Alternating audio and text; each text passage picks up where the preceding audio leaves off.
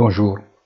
Alors qu'en Europe, on continue à se réjouir des chiffres de l'inflation allemande pour décembre, dont on oublie peut-être l'apport substantiel du soutien apporté par le gouvernement fédéral au coût de l'énergie, Wall Street a rouvert après la longue pause de fête, teintée de rouge, coulée par les déceptions d'Apple et de Tesla.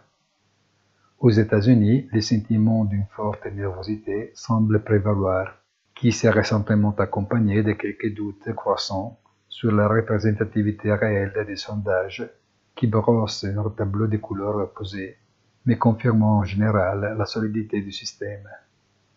Les dollars se renforcent, mais c'est surtout l'or qui se montre fort, prouvant que l'incertitude pèse.